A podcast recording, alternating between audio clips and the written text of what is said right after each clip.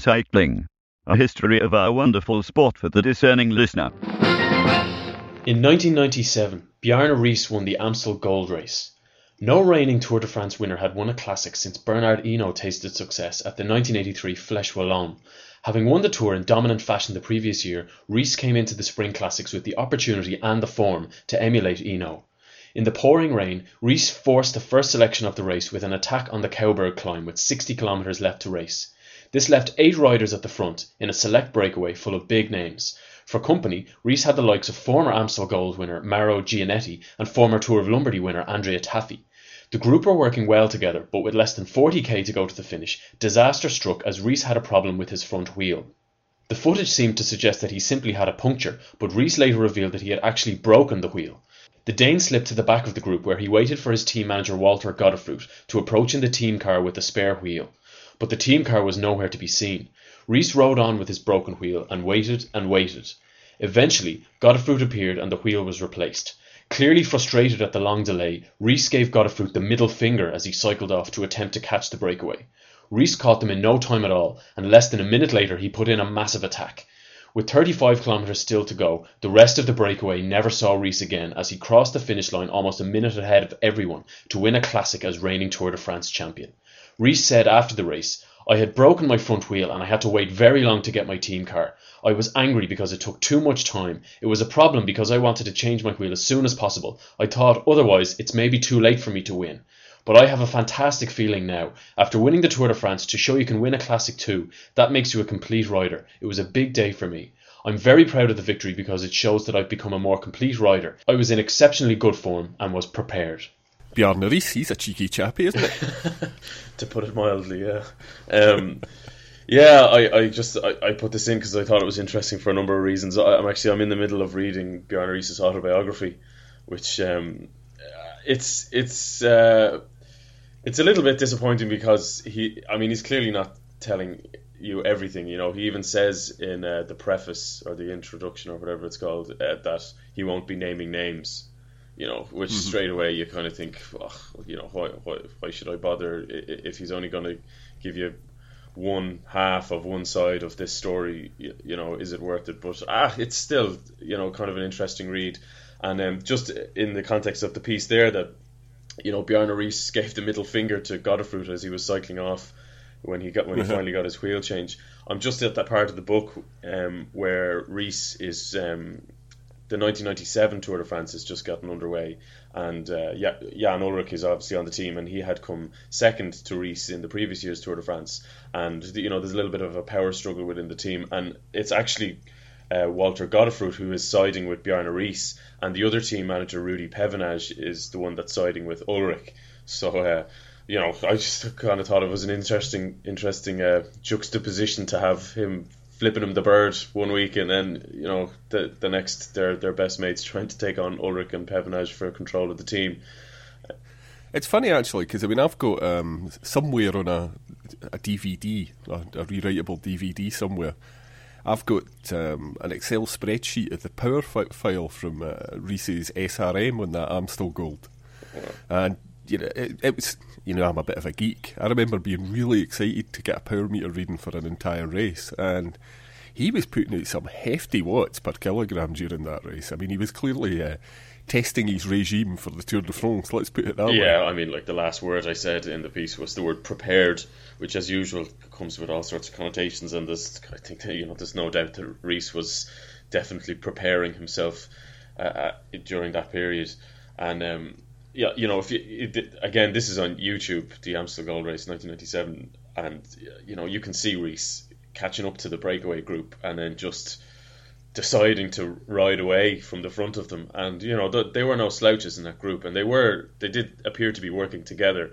You know, it wasn't like everybody was looking at each other saying, "I'm not doing anything." You know, they were working together, and they just couldn't bring him back. He was eking out the the seconds for the last 40 kilometer, last 35 kilometers so um, I, I mean, it, it, just it was just pretty much a continuation of what he had done in the 1996 Tour de France, and uh, I, I, just thought another kind of interesting side point was that uh, just in relation to the Tours de France that Ullrich and Riis were involved in, that um, the last two times that two teammates have finished first and second in the Tour de France, So that would be, I mean, and, and I'm talking about before this year. So that would be Ullrich and Riis in 1996 and Hinault and LeMond in 1985.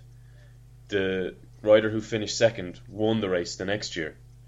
So so the, you know so that would mean LeMond won it in '86 and Ullrich won it in '97. So I mean, you're looking at this year's now. This is the third time it's happened in the last 30 years where Chris Froome finished runner up to Bradley Wiggins, both on Team Sky, and then next year, you know, following the pattern, it it, uh, it would suggest that Chris Froome will you know, maybe maybe not definitely win the race, but it would suggest that he he would become the team leader, and I think that's something that has kind of been emerging slowly over in, in the media in the past few weeks.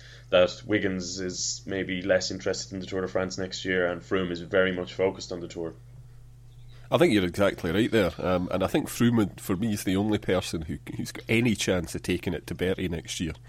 Um, and he's I got quite cross with him during the tour with all these, you know, pulling pulling ahead and gesturing to Brad to follow, and that it struck me as slightly insolent actually and slightly disrespectful of the yellow jersey. I mean, not as much as it struck Scott, who was incandescent about it, to be honest. Yeah. But then during the Vuelta, and particularly this year, uh, towards the end of the year, he's talking in a more measured way, and is coming across as a, a kind of likable lad, so I think he'll he'll garner a lot of support in his attempts to win the tour next yeah, year. Yeah, and I, I suppose you just kind of wonder what's actually happening behind the scenes because when Bradley Wiggins comes out and says, "Ah, not interested in the tour," you know, I mean, is he just being flippant and aloof uh, as usual, or or has he been asked to, you know, step aside and, and you know publicly declare his non-interest in the tour, but really it's all for Froome next year. I mean, I mean, I suppose maybe these things will never come to light, but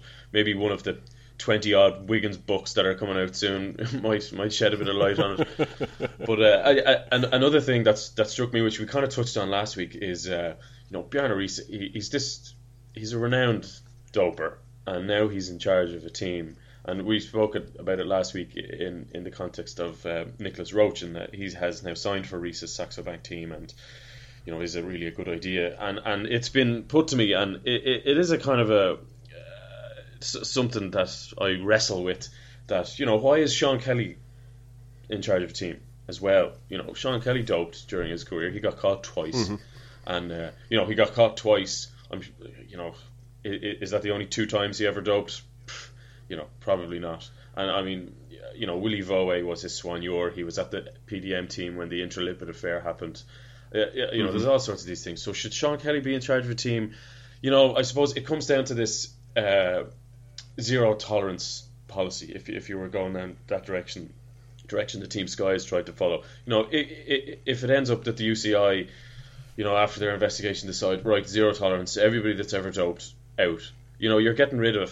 First of all, you're getting rid of Jonathan Vaughters, who is probably the most uh, he, he's probably, I think, one of the best team managers for the sport right now. I think his attitude is incredibly healthy. He uh, he, he has obviously doped and cheated and won money that he shouldn't mm-hmm. have in the past, but you know he, he's he's he's come clean finally publicly. He's apologized, and now he he to me he's clearly doing the, the, the managing his team the only viable way I, I can see, and that he, he knows that riders have made mistakes. But now on my team, that's it. This is this is the way we are now and going forward, and and that I, I think that's the only way you can be. And for the moment, I mean, I mean, there's there's never been any suggestion that Sean Kelly has been doping his riders on the An Post Sean Kelly team. I mean, I think that's no. fair to say. I, you know, if if ever there is a day that that happens, obviously I, that's deplorable, but you know, there there definitely is suggestions that Bjarne Riis has been doping his riders. I mean, it's quite clear from reading Tyler Hamilton's autobiography that that is the case.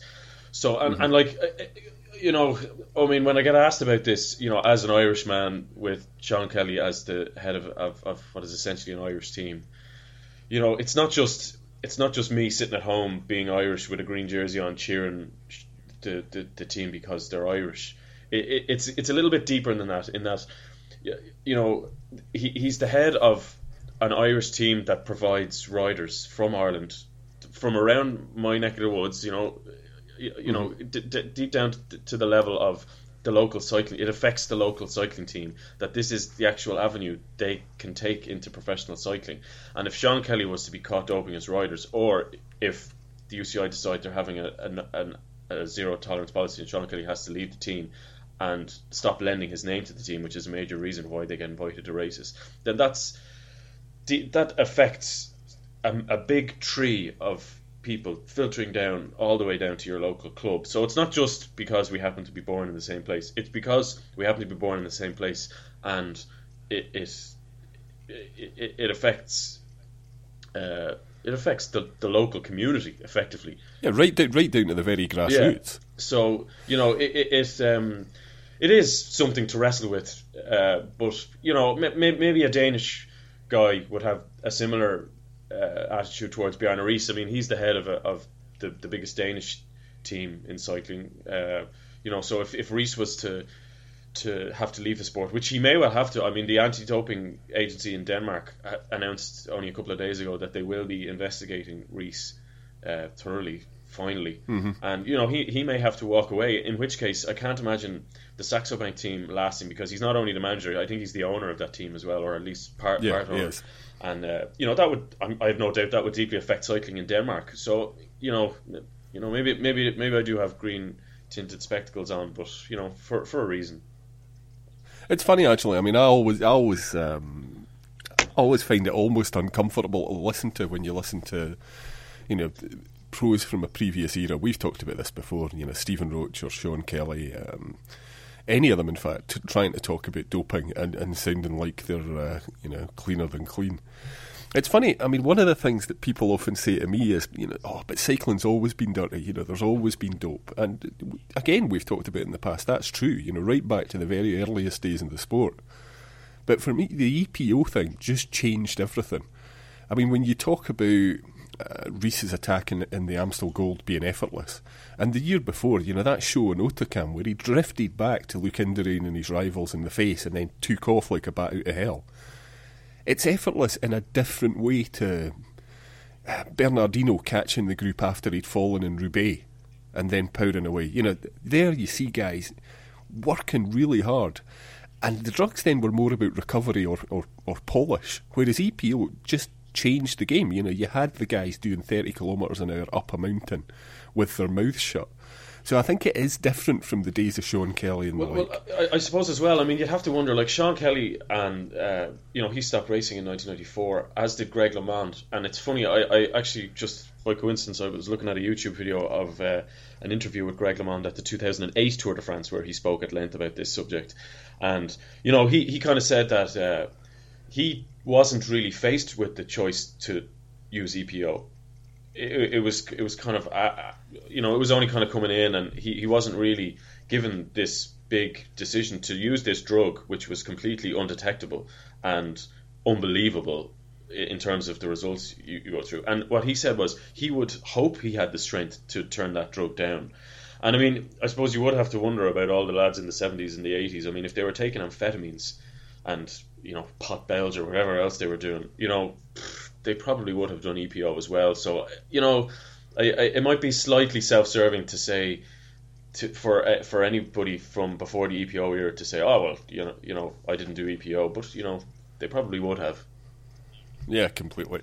Anyway, let's move on because we've uh, we've already gone longer than I thought we would go for the entire show. I mean, I have got a terrible cold, and I thought, oh, well, you know, we'll knock it out quickly. And as ever, once we get talking, dear God, try and stop us, eh? um, we just mentioned there Stephen Roche, and this is uh, this is a tale of 1987.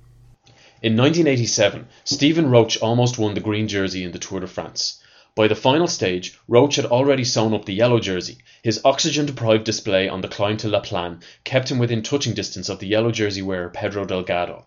Coming into the final time trial on the penultimate stage, Roche was in second place overall, just 21 seconds behind Delgado.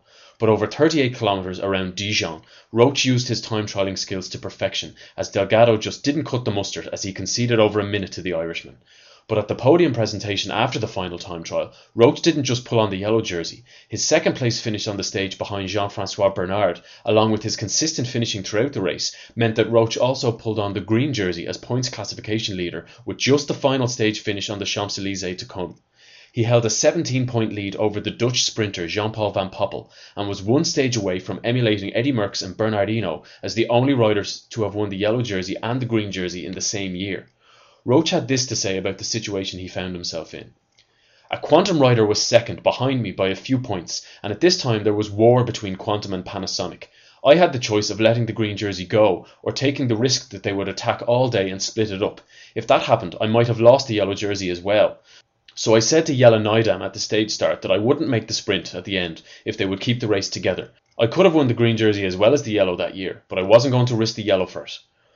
As it happened, Quantum failed to keep the race together as the Canadian Jeff Pierce took a rare breakaway victory on the Champs Elysees.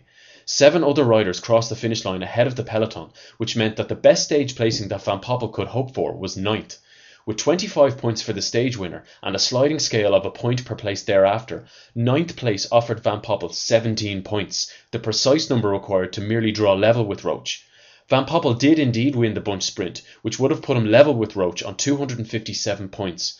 But the Dutchman had been astute throughout the stage, as he racked up a further 16 points in the five intermediate sprints of the day. Van Poppel therefore became the sixth rider to win the green jersey on his tour debut. Were you even born in 1987? I 1987? was probably still in nappies, John. Because I remember very clearly the 1987 tour, and I, I loved watching Roche win, as well as you know that, that day in La Plagne where the theatre of it was was magnificent, but also in, a, in an era of big bruisers, he was just a really slight, beautiful peddler. Uh, uh, you know. I, every time I get annoyed at Stephen Roche opening his gob, you know, Jack Thurston in the bike show did a, did a, a really good interview with Roche where he just sounded incredibly uncomfortable. Yeah.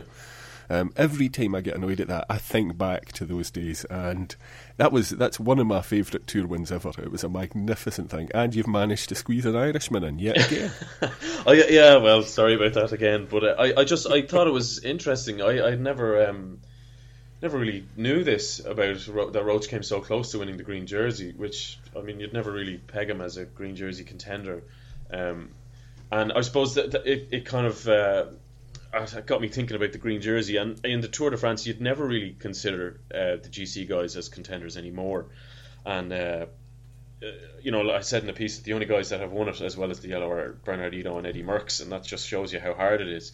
And uh, maybe just to clarify for for anybody that doesn't know, in the tour um, nowadays, anyway, um, the flat stages are are give if you win a flat stage, you get more points towards the green jersey than you do for winning a mountain stage. So it is, even though it's not technically the sprinters competition, which is what it gets labeled as, it, that's kind of a misnomer. It, it is just a points classification. In the tour, it is uh, tilted towards the sprinters, so that the sprinters tend to win it. But that's not the case in the Giro, and I, I'm not actually sure about the Vuelta. I think it's in the Vuelta as well that all stages are given equal points, which is why for instance, in the Giro this year, Joaquin Rodriguez won the points competition. You know, you get riders like that, but that doesn't happen in the Tour. And uh, but to be fair, I think in 1987 there was equal points distribution, and uh, I- I suppose it just got me thinking as well. Like I was looking back through the top threes of the green jerseys over over the years, and like the last um, rider. GC contender to be even in the top three in that competition was Miguel Indurain in 1995. I mean, it really has just become the domain of the sprinters. And I, you know, I kind of was thinking like, well, what does this say about the Tour de France? And I think it kind of says two things in that uh, sprint trains have gotten much, much more organised.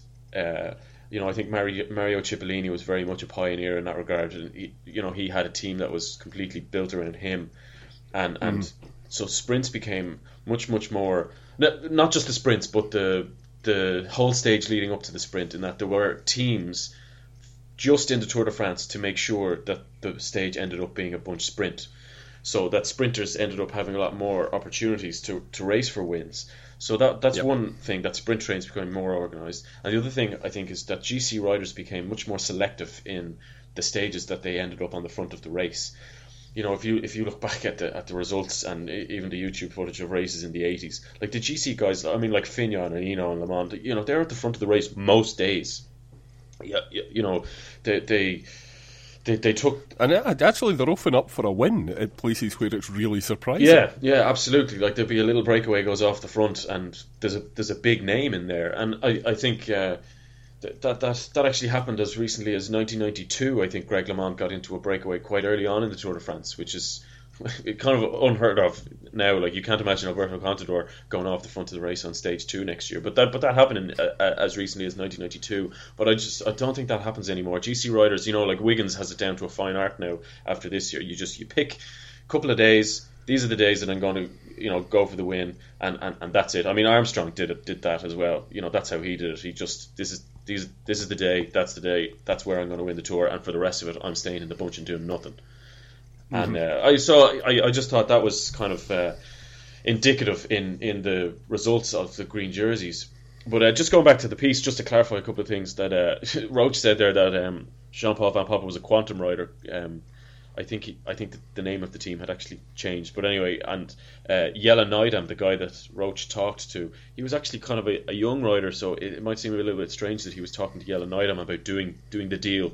But uh, mm-hmm. Nijdam, I suppose he had worn the yellow jersey during that race. He he had won the prologue, so maybe he had become the def, you know kind of a team leader throughout that race. But uh, yeah, I, I just um, it was uh, I just thought it was interesting that Roche came so close to winning the green jersey, and he, he just he, he, he backed away from it in the end.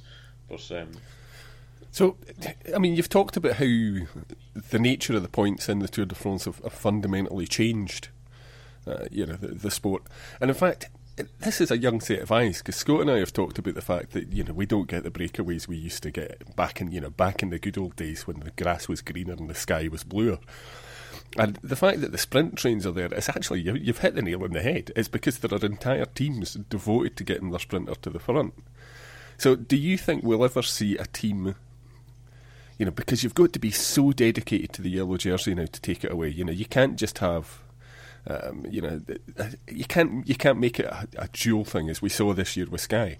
Do you think we'll ever see a team like um, you know Telekom, for example, who are capable of pulling off both? Well, yeah, yeah. You mentioned Telekom, like re, re, uh, Ullrich won the tour in '97 and Z- Z- Erik Zabel won the green jersey. I think that's the last time that's ever happened where two riders have, have mm-hmm. won it on the same team. And uh, yeah, like you know, Cavendish was kind of duped into thinking that Team Sky were doing it this year, and it turns out that they had pretty much no interest in in chasing the green for Cavendish. Um, I, I don't know. I suppose it depends on the rider that you end up with on the team. Like, you know, Cavendish, uh, you know, he, he is capable of winning sprints when he's kind of left to his own devices. Uh, I'm not sure if he would be capable of doing that for an entire Tour de France and racking up enough points with no team helping him.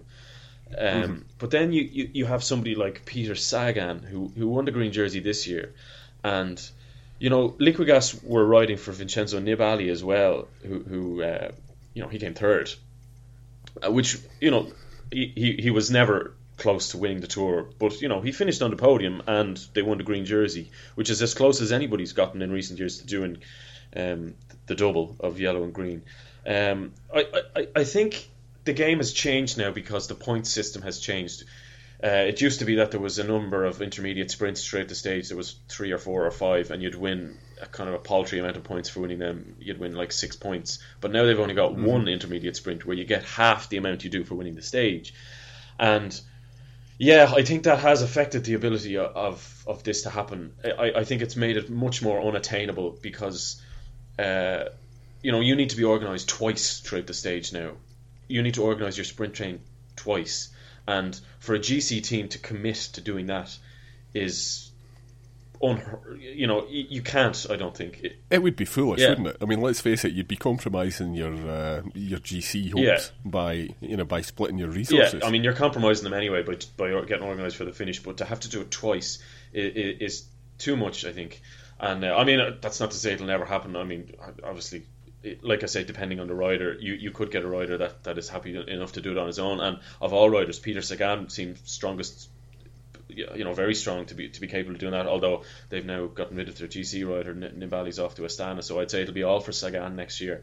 But uh, no, I, I think it's gotten very very difficult to do the double. But uh, something else that kind of struck me as I was looking at the green jersey uh, results was that there's been uh, the numbers gone on me now whether it's six or seven, maybe it's seven different winners in the last seven years. I think. Mm-hmm. Uh, I think it is. Yeah, like you've had. I'll just run through it in my head. Wait till I get this right. Uh, Cavendish, and then you had Petacchi, then Hushovd, you know, Freire, Boone, and McEwen. Uh, there might be one more in there. Maybe it's seven. And I should point out to listeners that you're doing that off the top of your head, which is slightly scary.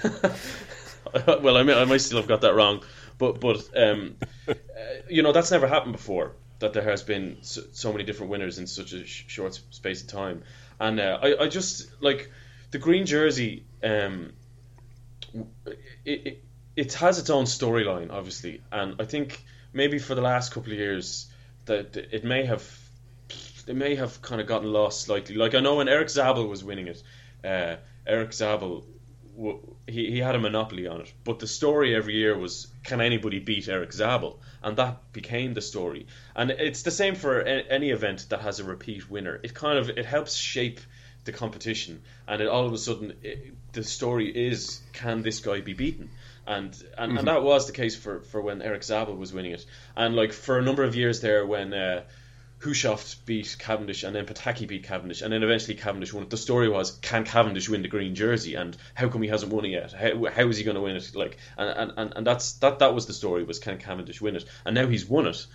You know, uh, even the year he won it, you know, his nearest challenger was was Rojas, the Spanish guy, and he never really was a, a, a genuine challenger. And last year, Peter Sagan had it sewn up two weeks into the race and, and I mean, that was a story in itself. You know, Peter Sagan, he was, you know, the second youngest winner ever, and he won it on his first Tour de France, and it was a brilliant story. But the actual competition uh, was still a little bit lacking because it was sewn up so early, and it's it's been a while since we had a real, real ding dong battle. Probably Robbie McEwen against Baden Cook in 2003 was probably the last one where it was really, really, uh, you know, uh, chop and change in a ding dong thing. And uh, I'm really looking forward to next year because I think now the Cavendish story has kind of played out. He's won it. He, he's a winner. Peter Sagan has won it. He's a winner. And now the two of them are coming head to head. Cavendish is going to have a team built around him. I, I assume at Omega Pharma Quick Step, he's going to have everybody geared towards winning the green jersey for him. And and Peter Sagan is now freed up. Nibali's gone off to Astana. Uh, maybe I, I don't think Liquigas have signed any sort of serious contender. They still have Basso. I can't see him challenging. And so Peter Sagan is probably going to have a whole team at his disposal as well. So the story next year, I think, is going to be fascinating because they are two different types of riders. Also, you know, Sagan is, is kind of can mop up points in mountains and breakaways where Cavendish probably won't. And I, I, I think it's it's great for the green jersey that these two massive names are, are going to come head to head next year. Yeah, I mean, you've got a very, very fast tortoise and an incredibly fast hare, haven't you? I mean, they are that different. It's funny, you know, Nibali going to Astana, one of the reasons he gave, uh, I was reading this morning, is that uh, Cannondale, as it's going to be, um, are, it's the team's too American. He does realise he'll be on a specialised bike next year. Yeah. I mean, that's mental. But the other thing is, there's a really good business plan there. Because when Riis, you know, gets chucked out of cycling, we should start up the This Week in Cycling History team, and we need to sign Contador and Sagan, because then we could do the double. yeah, sounds like the start of a business plan, all right, yeah. We'll need a few bob though, so we'll have to have a whip round. Now, we're going to finish this week with, um, well, the last story. We'll clearly chunt our own about it afterwards. But I think this is my favourite story since we started doing this podcast. It's a brilliant story about Raymond Poulidor and Jacques Anquetil. In 1968, Raymond Poulidor beat Jacques Anquetil without even turning a pedal. Poulidor had spent his career being beaten by his compatriot and arch-rival Anquetil, but at a track meet in Madrid in 1968, Poulidor got one over on Anquetil in the most unorthodox fashion. Poulidor had just finished a pursuit race against Julio Jimenez, but afterward he declared himself sick. He hadn't been feeling great before the racing began, and a particularly high banking at the Madrid track led to seasick-like symptoms for Poulidor. There were still plenty of events remaining on the programme, but Poulidor had to approach the organisers and admit that he was unable to continue. He even offered to forego his appearance fee. But the organisers were not happy. Although Anquetil's career was winding down, the rivalry between himself and Poulidor had never waned. Anquetil was also at the track, and to see the two French riders go head to head was the major reason why most of the crowd had bothered to attend. The rivalry had been hyped in the pre-race promotion. With Poulidor unable to continue, the race organiser had an idea. Poulidor sat in the changing room under the track, and in walked the race organiser with a little known Spanish cyclist by his side. The race organiser had dressed the Spaniard in Poulidor's Mercier jersey and had given him Poulidor's race number and crash hat. The sensational aspect was that the Spaniard looked remarkably like Poulidor. What was even more remarkable was that he was an excellent track racer, and he ended up beating Jacques Anquetil several times throughout the track meet. Poulidor said about the incident, in the dim light, the fans couldn't get a clear view. They thought he was me, and I actually became more popular with the fans. Finally, I had beaten Anquetil. Without even getting on my bike, I was a huge hit. The fans were ecstatic, and the organiser even more so, as he ended up paying me double my appearance fee. That is just bloody mental. It's great. I mean, it, it, It's how did you get away with it? Oh, well, like uh, it's a different era, you know. I mean, there was no video cameras, there was no big screen TV showing you the close-up action the way you get now nowadays. Um, yeah, I suppose they could just do it because they could, and uh, I mean, I, I I don't know. Like the the article I read where this piece was in it. I mean, it was a little bit scant on details. I don't know who the Spanish writer was. I couldn't find any other details about this Spanish track meet. Uh, I mean, we're taking Poulidor's word for it. He, he he was the guy who, who was given all the quotes in this article that I found. But uh, I mean, I'm, I'm sure I'm sure he's not lying. But uh, yeah, I suppose it, it's just uh, the, the the function of a different era. I mean, you could you would obviously you would never get away with that these days. There's cameras everywhere, and um, I, I I suppose I just um, f- first of all, it's it's a great story. Uh, second of all, I, I put it in because it's actually today the the date we record is uh, it's 25 years today since Jacques Anquetil died, which I thought was maybe poignant putting in an Anquetil story. And uh, just thirdly, it kind of it got me thinking about this different era of, of cycling, and um, uh, I was I was it was put to mind by um, I listened to a, a, another podcast. Dare I mention it? Um, on you, man. On you. it was um, it was a, a podcast that was to go hand in hand with this new book that's coming out called the Cycling Anthology, which is a um, a series of essays written by uh, some of the best cycling writers that are around today.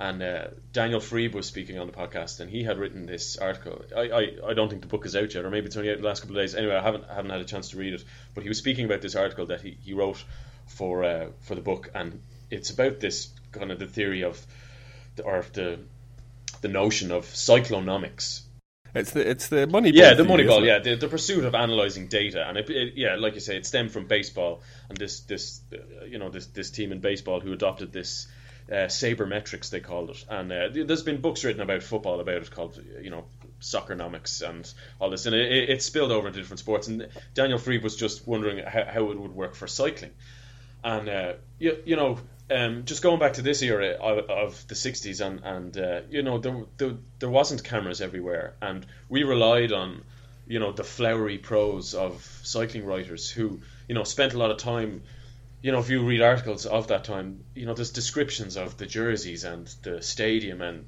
you know descriptions and descriptions and descriptions of everything. Whereas you know I think cycling writing and writing in general has moved on since then in that there's much more focus on tactics now and backstories and interesting tidbits of excuse me riders careers and their their families and you know all this kind of foundation to what actually happened. And you know the the requirement to discuss the description of of stuff isn't there anymore because we can see it. And um, you know D- Daniel Friebe was kind of he, he, mentioned this in his in in this podcast and that you know you can't cycling is so strange in that you don't see everything. You don't you, you barely see a portion of what's going on and you know for football it can be analyzed to death. You can see the entire pitch. You can see every single player for the entire duration of the event the 90 minutes. You can track everything they do from the amount of passes they make to the amount of runs they make to the amount of kilometers they clock up. You know everything. Everything can be monitored. Whereas in cycling actually you know you, I mean, you can monitor their power output, but you can't actually monitor what they're doing visually, and and that that's a big uh, flaw in anybody who tries to apply cyclonomics or, or whatever you want to call it to cycling, and you know, it, it, again, it got me thinking about this bygone era, and I mean, it's not actually that different now in racing when you're watching it. I mean, it is obviously it is different, but it's still limited in that uh, if it's and it is this especially becomes apparent in stages of Grand Tours where uh, they go up the really steep mountains like uh, the Zoncolan or the uh, um, what's the other one the Angliru Mortirolo yeah, or the the Angliru, yeah. yeah. all these climbs where it just blows the race apart. There is no peloton. Everybody's going up in dribs and drabs, and it's in the on those stages it becomes abundantly clear that they're actually you know, you, you kind of think that there's massive coverage of this race, but really, there's probably only about five cameras following it. And, you know, if there's. Think actually, I mean, on top of that, think about the number of times just in this last year where you've tuned into Eurosport, you know, gagging for some, some racing. And through no fault of their own, all you get is a cloudy shot of the finish Yeah, line. and, and this. You know, there are, there are crucial bits of races that we've missed because the attack, you know, the attack went either before the coverage started, happened in the Vuelta this year, you know, with Contador. And, or you know, it's just too cloudy for the the technology to operate, or too stormy. Yeah, and it happened in the Tour of Lombardy as well. You know, for the for the last thirty kilometers of that race, when Rodriguez attacked and was away, it was very very, uh, you know, stop start to, to like you say the shot at the finish line, waiting for the helicopter relay to start working again, and and that's what you're dealing with. And you know, I actually I think it happened. Um, uh, for Bjarne Riis's uh, stage, uh, tour winning stage, when he was racing to Sestriere on that shortened stage, I, I, I think um, the coverage started, and you know there was no coverage of Riis's attack, and we were taking the commentator's word for it that Riis was up the road and he had this gap, and this is what's happening. We can assure you, but there was no live pictures. And uh, Mm-hmm. you know, if you're watching a cycling race, I, I, I actually I. I thought about it before we started recording, and I struggled to think of another event that you watch on television, and there's ads in the middle of it where you can actually miss some action. I mean, obviously with football, there's ads at half time. In American football, there's ads all the time, but you're not actually missing any of the action. Whereas with cycling, you know, Eurosport obviously they have to take their ad breaks, but if they take an ad break, I mean, there's no there's no knowing if if if that's when the race winning move is going to happen. So you can miss these things, and it just makes it so difficult to track what's going on. And to hark back to what we talked about last week with um, the Matt Brammeier situation and the whole farce of the UCI points and how uh, domestiques are kind of being shafted by this system. You know, uh, ha- again, how do you measure how effective a domestique is when you can't even see what they're doing? And I, I think really you can only know how good a domestique is when you've raced with him, when he's on a team and you know this guy is actually, you know, he was fetching bottles. He was, you know, waiting for this guy to, to change his wheel. He, he he dropped back to that group, gave your man a wheel, waited, cycled back up. You know, he was up and down like a yo-yo all day. None of that gets recorded on video. You know, how can another team come along and judge this guy as a domestique? They, they, they kind of can't unless they're, you know, unless word of mouth and they're talking to their previous team. And you know, it, it, it only kind of again highlights the fact that uh, domestiques are first of all they're absolutely required, and second of all the the notion of how good they are is almost unmeasurable, and it's uh, it's it, it, it, again it just um, it highlights how poorly they're being treated by the UCI's point system. It's, I mean, that's that's a cracking point. I mean, I'm, I'm still vaguely vaguely angry about Matt Brammeier actually, and I'm I mean that's made me think the number of times where I've heard David Harmon, and again, this isn't their fault. You know, they've got to do ads. David Harmon saying, and while you you know while we were on a break, this happened, or you know, so and so crashed, or whatever. Um, it, it's a funny old sport, isn't it? It's still. It's all still slightly nebulous and mysterious, even in the 21st century. Yeah, which is which is kind of good as well. You know, it's a, it's a the mystery is a is a you know it's an intriguing point of it as well that you don't see everything and and uh, there is that element of mystery as well. But just one more. Th- I would, I would actually, I would, I would alter that by saying we only want mystery in the races, you know, not in the kind of doctors and, and governance of the sport. absolutely, absolutely. But uh, just one more thing that that kind of struck me as well. Um, I, I'm sure we talked about it before. Is that how great is it that you know at a track meet in in 1968 there was you know Raymond Poulidor and Jacques Anquetil and Julio Jimenez. You know, you, you you would obviously you don't get that anymore, and uh, you know, it kind of it, it got me thinking as well, like why? And I suppose the, the answers are kind of obvious in, in that uh, riders get paid a lot more now, and they don't need this. Mo- you know, I spoke in the piece about Poulidor and uh, his his appearance fee, and really that's the only reason he was there was to pick up his appearance fee. And it was in in the piece I, I read where Poulidor was quoting this, he he was uh, he was gutted to have to offer to.